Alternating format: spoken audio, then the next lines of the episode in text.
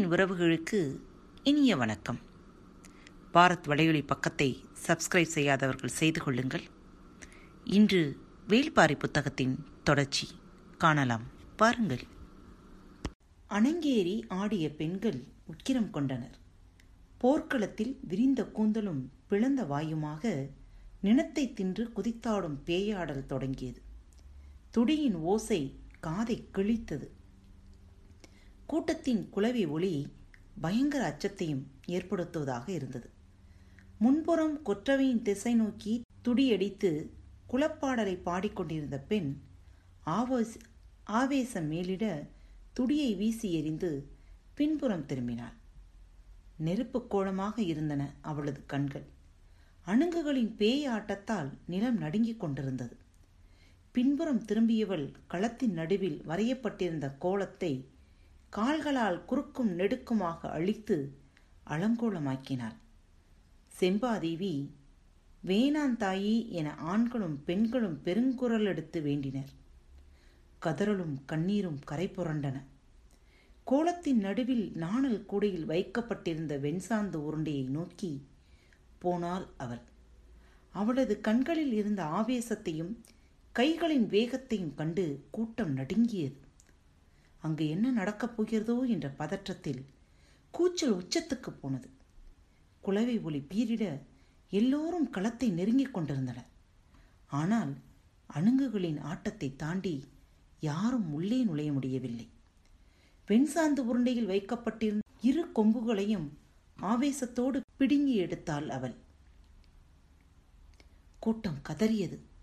பிறர் அவளை நெருங்க முடியாத வளையத்தை அணுங்குகள் உருவாக்கினர். வேண்டாம் தாயி என உயிர் நடுங்க கத்தினர். கத்தும் குரல்களுக்கு நடுவில் அவளோ பிடுங்கிய கொம்புகளை தனது இரு மார்புகளை நோக்கி உள்ளிறக்க துணிந்தபோது கண்ணிமிக்கும் நேரத்தில் இடதுபுறத்திலிருந்து தாக்கப்பட்டு தூக்கி வீசப்பட்டாள். இரு கொம்புகளும் எங்கேயோ போய் உருண்டன. கூட்டத்தினர் வாய்ப்பிழந்து நின்றனர். தாக்கிய குலநாகினி அணுங்குகளுக்கு நடுவில் மூச்சிறைக்க நின்றாள். அணுகுகளின் ஆத்திரம் தனிய ஆரம்பித்தது. ஆவேசம் கொண்ட குலநாகினி காலத்தையும் கதையையும் தனது இரு கைகளைக் கொண்டு இறுக்கி நிறுத்தினாள். கூட்டம் நிம்மதி பெருமூச்சு விட்டது. தள்ளப்பட்டு கீழே விழுந்தவளுக்கு ஆத்திரம் அடங்கவில்லை. பற்களை நர நரவென கடித்தபடி குலநாகினியை நோக்கி பாய்ந்து வந்தாள். மரமே நிலைகுலைந்து சரிவதைப் போல் இருந்தது அவளின் பாய்ச்சல். அவளின் வேகத்தை எதிர்கொண்டு தாங்கி அசைவிடாமல் பிடித்து நிறுத்தினாள் குலநாகினி கூடியிருந்தவர்களின் குலவை ஒளி மீண்டும் உச்சத்துக்கு போனது. அவளது இரு கைகளையும் பிடித்த குலநாகினி அப்படியே அழித்தி வெண்சாந்து உருண்டை வைக்கப்பட்டிருந்த கூடைக்கு முன் அமர வைத்தாள். கூடையை பார்த்ததும் அவளின் கொதிப்பு கொஞ்சம் கொஞ்சமாக அடங்கத் தொடங்கியது. குலநாகினியை அண்ணாந்து பார்த்தபடி அனைத்து பற்களும் தெரிவதைப் போல முழு வாயிலும் சிரிப்பை காட்டி தலையாட்டினாள். அதே போன்ற சிரிப்புடன் தலையை வேகமாக ஆட்டி அமைதிப்படுத்தினாள் குலநாகினி அணுங்கு ஆடிய நான்கு பெண்களும் பல்வரிசை காட்டி சிரித்தபடியே அவளை சுற்றி அமர்ந்தனர்.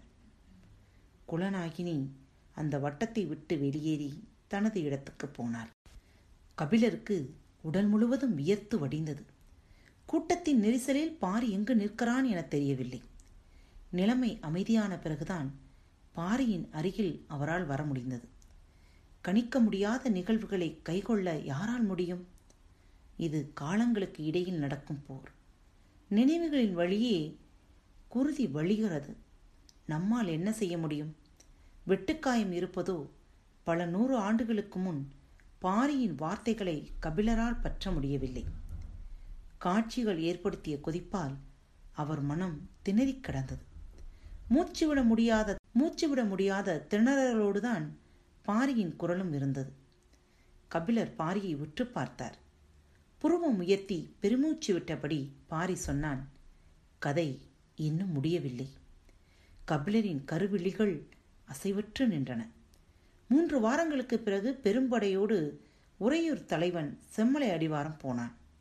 அப்போது அவர்களை எதிர்த்து போரிட அங்கு யாரும் இல்லை. அந்த பெரும் பொக்கிஷ மலை தங்களின் ஆள்கைக்கு வர காரணமான மகன் கிள்ளியை கொண்டாடி தீர்த்தான் தந்தை.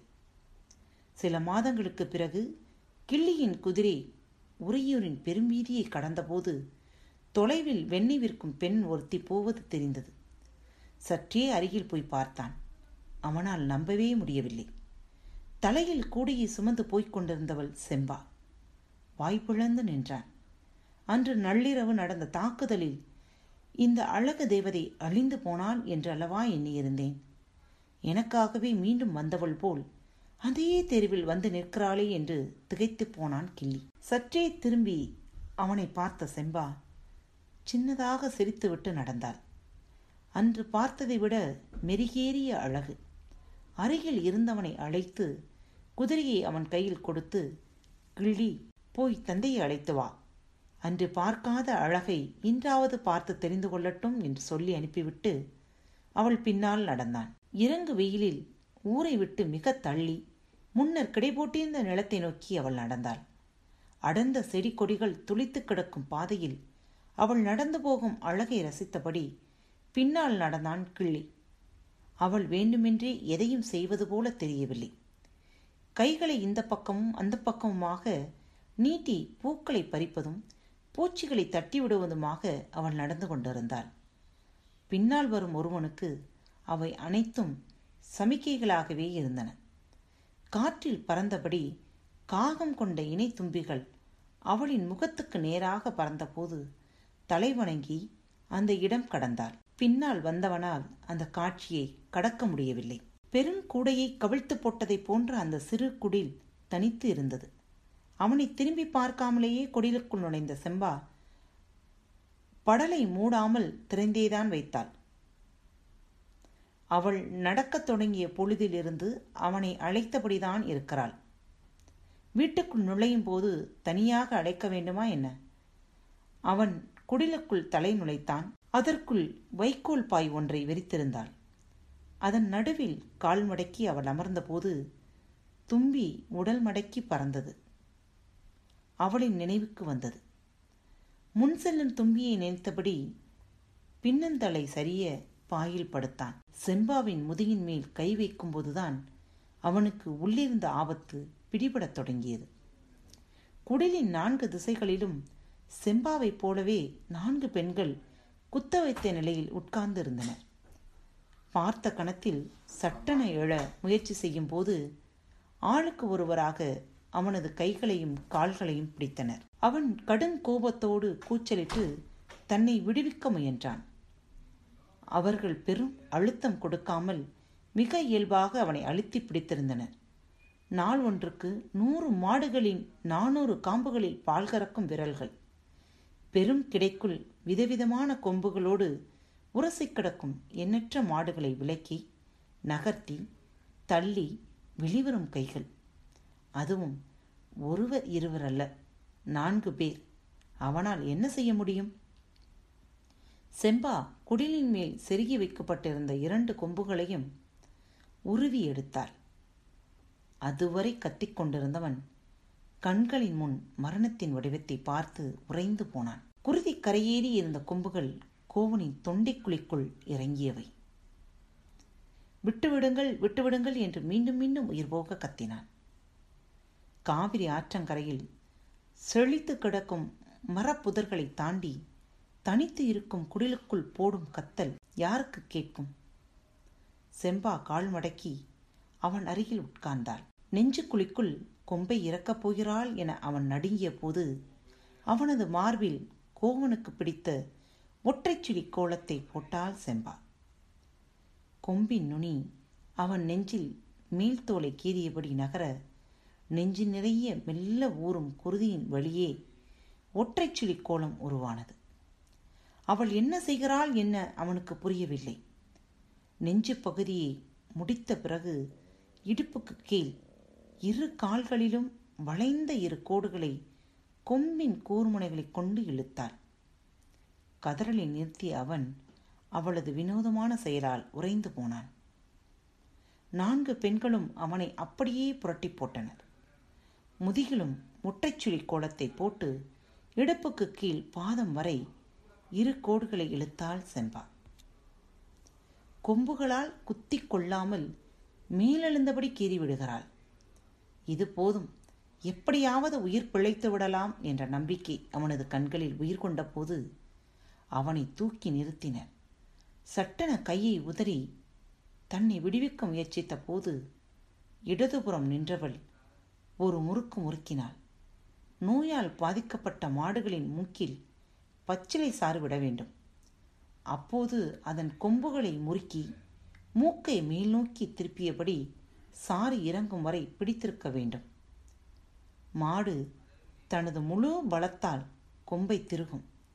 ஆனால் அதை பிடித்திருப்பவர் அசைவிடக்கூடாது மாட்டின் கொம்பை திருகி நிறுத்தும் பணிதான் கிடையில் அவளுக்கு பல நாள் கொடுக்கப்பட்டிருந்தது. அவனது கையை சற்றே திரிய போது உள்ளுக்குள் எத்தனை எலும்புகள் நொறுங்கின என தெரியவில்லை. ஆனால் இவ்வளவு நேரமும் அவன் கத்திய மொத்த கதறலும் இப்போது ஒரே நேரத்தில் வெளிவந்தது. போதும் என நினைத்து திரும்பிய செம்பா அப்போதுதான் அவனது தோள்களை பார்த்தாள். வலதுகை தோள்பட்டையில் ஒரு சுழியை கீறி விரல்கள் வரை இறக்கினாள். அதே போல இடது கையிலும் இழுத்தாள். கொம்பை மீண்டும் மேற்கூரையில் செருகிய செம்பா குடையின் ஓரத்தில் மூடி வைக்கப்பட்டிருந்த நாணல் குடையை எடுத்தாள். அதில் மணமணத்து கிடந்தது வெண்சாந்து உருண்டை. அதை இரு கைகளாலும் அள்ளி அவனது கால்கணுவில் இருந்து கழுத்து வரை பூசினாள். வெண்ணெயின் குழுமை அவனது உடலெங்கும் பரவியது. கூடை நிறைய இருந்த வெண்சாந்து உருண்டைகள் அவன் உடல் முழுவதும் மணமணத்தது நால்வரும் பிடியை விட்டு விலகின உயிர் பிழைத்தால் போதும் என குடிலை விட்டு வெளியே ஓடினான் கிள்ளி. நீண்ட இடைவெளிக்கு பிறகு வெண்சாந்து உருண்டையின் மனம் காற்றில் பரவி பறவைகளின் மூக்குக்குள் இறங்கியது. ஓடிய கிள்ளியின் இடதுபுற தோளில் வந்து அமர்ந்தது ஒரு காகம். ஒரு கையால் அதை தட்டிவிட்டு திரும்பும்போது மூன்று காகங்கள் வலப்புற தோளில் அமர்ந்து வந்தன. இன்னொரு கையை தூக்க முடியாததால் வலது கையாலேயே அவற்றை தட்டி விரட்ட முயன்றபோது தோளின் கிளிபாடுகளுக்குள் இறங்கி எழுந்தது காக்கையின் அழகு. ஐயோ என கத்த வாயெடுத்தவனின் செயலை மறுகணமே வாயடைக்க வைத்தது எதிர் திசையில் படபடுத்து வந்து கொண்டிருந்த பறவைகளின் பெருங்கூட்டம். காய்ந்த நாணல் குடியையே நார்நாராக கிழிக்கும் அளவுக்கு பறவைகளை வெறிகொள்ளச் செய்தது வெண்சாந்து உருண்டை. மாலை நேரத்தில் பறவைகள் வலசை போகின்றன என ஊரார்கள் நினைத்தபோது அவை அனைத்தும் அலையிலையாக வந்து இவன் மீது இறங்கிக் கொண்டிருந்தன. துள்ள துடிக்க கதறியபடி அவன் ஓட ஓட பறவைகளின் கூட்டம் மகிழ்ந்து அவனை சூழ்ந்தது. பறவைகளின் அழகுகள் கொத்தியெடுக்கும் இடம் எல்லாம் வெண்சாந்து உருண்டை உருகி உள்ளே போனது. அடுத்த பறவையின் அழகு ஆழத்துக்குள் போய் அதை எடுத்தது. செம்பா பெண்சாந்து உருண்டையை மேலெல்லாம் பூசும்போது அவனது முகத்தில் சிறு துளி கூட படாமல் பூசினாள். ஏன் என்பது உடனிருந்த நான்கு பெண்களுக்கு கூட விளங்கவில்லை. குடிலின் வாசலில் நின்று பார்க்கும்போதுதான் அவர்களுக்கு விளங்கியது பறவைகள் அவனது உடலை துகள் துகளாக கிள்ளி எடுப்பதை கண்களில் கடைசி துளி உயிர் இருக்கும் வரை அவன் பார்க்க வேண்டும் என்று அழிவு அணு அணுவாக நிகழ்ந்து கொண்டிருந்த அந்த இடத்துக்கு மிகவும் தாமதமாக வந்து சேர்ந்தன மரங்கொத்திகள். அவற்றால் உள்நுழைய முடியவில்லை. காக்கைகளின் இடைவிடாத கரைச்சலும் பிற பறவைகளின் கத்தலுமாக பேரிரைச்சல் நிலவி அந்த இடத்தில் மரங்கொத்தி பறவை ஒன்று அவனது இடதுபுற மார்பை நோக்கி ஓர் அம்பு நுழைவது போல பாய்ந்தது. அதே வேகத்தில் வெளியே இழுத்தது தனது கூறிய அழகை. கபிலர் மறுநாள் காலையில் எழுந்தபோது உடல் முழுவதும் நடுக்கம் கொண்டிருந்தது. மூலிகை சாற்றி கொடுத்தார்கள். வாங்கி குடித்தார். பகல் முழுவதும் நடுக்கம் நீடித்தது. கண்ணுக்குள் செம்பாதேவி நிலை கொண்டிருந்தாள் ஆடுகளத்தில் உருண்டு விழுந்த இரு கொம்புகளை எடுத்து வந்து அவள் முன் வணங்கி நின்றான் முடியன். அதில் ஒன்றை அவனது இடுப்பு உரையில் சொருகினாள். மற்றொன்றை அவளின் காலடியை தொட்டு வணங்கி கிடந்த வீரன் ஒருவனின் இடுப்பில் சொருகினாள். குலப்பாடலை துடியெடுத்து பாடிய அந்த பெண்ணின் முகத்தை அப்போதுதான் கூர்ந்து பார்த்தார் கபிலர் அவருக்கு அறிமுகமான முகம் அது. எங்கே பார்த்திருக்கிறோம் என்று யோசித்த போது புலிவால் குகை அவரின் நினைவுக்கு வந்தது. பன்றிக்கரியை அவளின் கையில் கொடுத்த கணம் நிழலாட கைகூப்பி கபிலர் சொன்னார் மகளல்லல் என் தாய் நீ. மாலை நெருங்கிய போது கபிலரின் இருப்பிடத்திற்கு வந்தான் பாரி. உடல் நடுக்கம் இருக்கத்தான் செய்தது. அதை காட்டிக்கொள்ளக்கூடாது என அவர் செய்த முயற்சி பலனளிக்கவில்லை. உங்களின் நடுக்கத்துக்கான காரணம் உடல் அல்ல மனம். அது கலங்கி போயிருக்கிறது என்றான் பாரி. அதை ஏற்பதைப் போல தலையாட்டிய கபிலர் சற்று மௌனத்துக்கு பிறகு சிந்தப்பட்ட குருதி கதைகளின் வழியே தலைமுறைகளுக்கு கைமாறி வந்து கொண்டே இருக்கிறது. கதைகள்தான் மனித நினைவுகளிலிருந்து குருதி வாடை அகலாமல் இருக்க காரணமா என்றார். ஆம் என தலையசைத்தபடி பாரி சொன்னான். கடித்து இழுக்க விலங்குகளுக்கு பல் இருப்பதைப் போல மனிதனுக்கும் கதை. நடுங்கி எழுந்தார் கபிலர். மனமல்ல. சொல்லால் நிகழ்கிறது நடுக்கம். கிள்ளியின் முன்புறம் பாய்ந்த மரங்கொத்தி பின்புறமாக வெளியேறிச் சென்றதை பேசும் கதைதான் நம்பிக்கையின் வேறாக இருந்தது. அது இல்லை என்றால் மேலெல்லாம் வைரக்கல் பதித்த பெருவடம் அணிந்திருந்தபடி கிள்ளி ஆட்சி செய்து எல்லோரையும் வாழ வைத்தான் என்றே கதைகள் சொல்லப்பட்டு கொண்டிருக்கும். கதைகள்தான் நல்லவர்களுக்கான கடைசி நம்பிக்கை. பறவைகள் விலங்குகள் மரம் செடி கொடி என இயற்கை எல்லாம் நமக்கு துணை நிற்க அழித்தொழிப்பவர்கள் வீழ்வார்கள். அழிக்கப்பட்டவர்கள் எழுவார்கள் என்ற நம்பிக்கையை கதையின்றி வேறு யார் கொடுப்பது? பாரி சொல்வதை கண்ணிமிக்காமல் பார்த்து கொண்டிருந்தார் கபிலர்.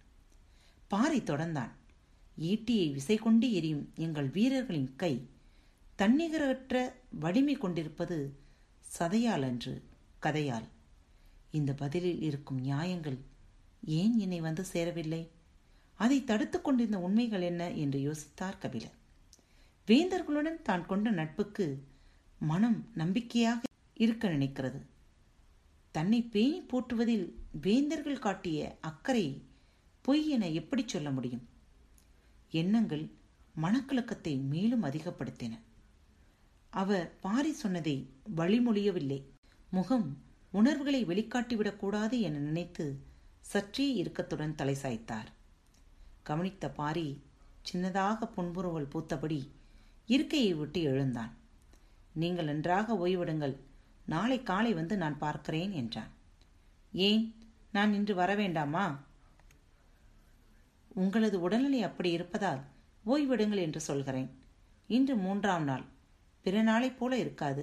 சற்றே அச்சமூட்டுவதாக இருக்கும். அச்சம் என்பதற்கு அவன் கொண்டுள்ள விளக்கத்துக்குள் நேற்றைய நாள் இடம்பெறவில்லை போலும். கடந்த இரண்டு நாட்களில் நடந்தவற்றை நினைவு கூர்ந்தவாறே கபிலர் கேட்டார். தெய்வ வாக்கு விலங்கு பழம் எடுத்த பிறகுதானே குழப்பானான் உள்ளிறங்குவான். முன்கூட்டியே எப்படி சொல்கிறீர்கள்? மூன்றாம் நாளில் தெய்வ வாக்கு விலங்கு வேலையில்லை. காலம் காலமாக பின்பற்றப்படும் மரபு இது. மரபுகளுக்கு காரணம் இருக்க வேண்டும் அல்லவா? நீங்கள் வருவதில் உறுதியாக இருக்கிறீர்களா? ஆம் என்றார் கபிலர். சரி வாருங்கள் பேசிக்கொண்டே போவோம் என்றான் பாரி. இருவரும் கொற்றைவை மரம் நோக்கி புறப்பட்ட போது இருள் முழுமை கொண்டு விட்டது. கபிலர் சொன்னார் மரபுக்கான காரணத்தை சொல்லாமல் அமைதி காப்பது எதனால்? தனித்த காரணம் ஒன்றுமில்லை. நான் வேறு சிந்தனையில் இருந்ததால் மறந்துவிட்டேன் என்று சொன்ன பாரி மேலும் கூறினான். உடலெல்லாம் அச்சம் கொண்ட தெய்வ வாக்கு விளங்கால் பழங்களைத்தான் எடுக்க முடியும். பாம்புகளை எப்படி எடுக்க முடியும்? புரியவில்லை என்றார் கபிலர். இன்று சொல்லப்பட போவது நாகக்குடியின் கதை. காத்திருப்போம். பரம்பின் குரல் மீண்டும் ஒழிக்கும் இந்த நிகழ்ச்சியை கேட்டு ரசித்துக் கொண்டிருக்கும் ஒவ்வொருவருக்கும் மனம் நிறைந்த வாழ்த்துக்களும் நன்றிகளும். பாரத் வலையொலி பக்கத்தின் நிகழ்ச்சிகள் உங்களுக்கு பிடித்திருந்தால் தயவு செய்து சப்ஸ்கிரைப் செய்யுங்கள். உங்களது மேலான கருத்துக்கள் அன்போடு வரவேற்கப்படுகிறது. இப்படிக்கு உங்கள் அன்பு தோழி.